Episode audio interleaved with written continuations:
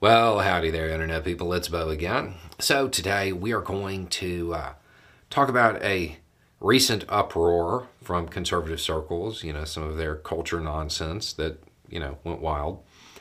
Um, and we're going to talk about why Trump might have been quiet during that period and what, what might have led to his silence or perhaps even his son speaking out um, and what this can really tell us about Trump's relationship to the culture wars. Okay, so as you you might remember, a large group of conservatives were upset with a certain beverage company. They they made a novelty can that really upset them, and there was just all kind of drama about it. And they started to uh, stop buying Anheuser-Busch InBev products, right? And as that outrage really got going, Trump's kid came out and said, uh, Whoa, whoa, hang on a second. Y'all, I don't know if y'all really need this is an American icon here. This is an iconic company, and they're and they're kind of conservative and and kind of called for everything to calm down. So, some recent reporting suggests that uh, the reason behind that might lie in the former president's most recent financial disclosure, which in what was listed as uh, DJT Trust Investment 2. Um, somewhere between one and five million dollars worth of Anheuser-Busch InBev.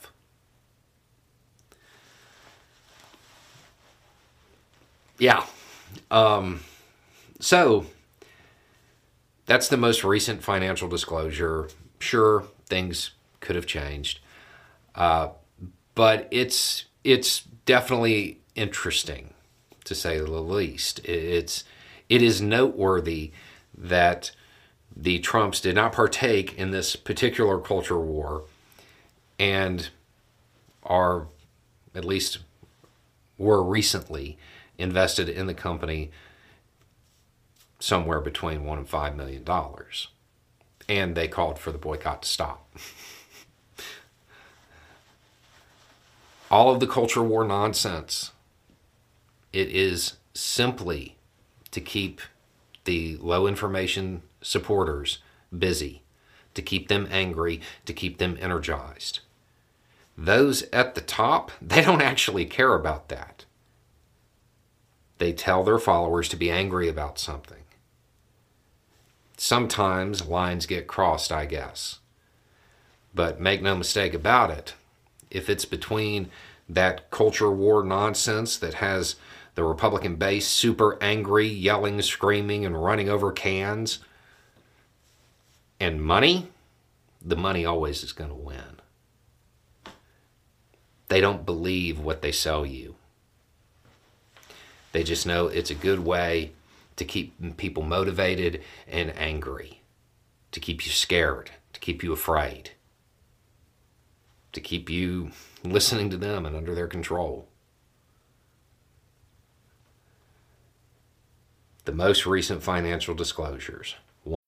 When you need mealtime inspiration, it's worth shopping Kroger, where you'll find over 30,000 mouthwatering choices that excite your inner foodie. And no matter what tasty choice you make, you'll enjoy our everyday low prices, plus extra ways to save, like digital coupons worth over $600 each week. You can also save up to $1 off per gallon at the pump with fuel points. More savings and more inspiring flavors make shopping Kroger worth it every time. Kroger, fresh for everyone. Fuel restrictions apply. One to five million dollars in that company. You would think that if the Trumps were going to say, hey, stop that boycott, that they might want to mention that. I mean, if they're being upfront, I guess. Um, or maybe if they truly believed in the culture wars that got declared, maybe they'd pull their investment. But I mean, they wouldn't want to do that you know, after the boycott started because stocks might be down and that might hurt them personally. And that's not what it's about. Anyway, it's just a thought. Y'all have a good day.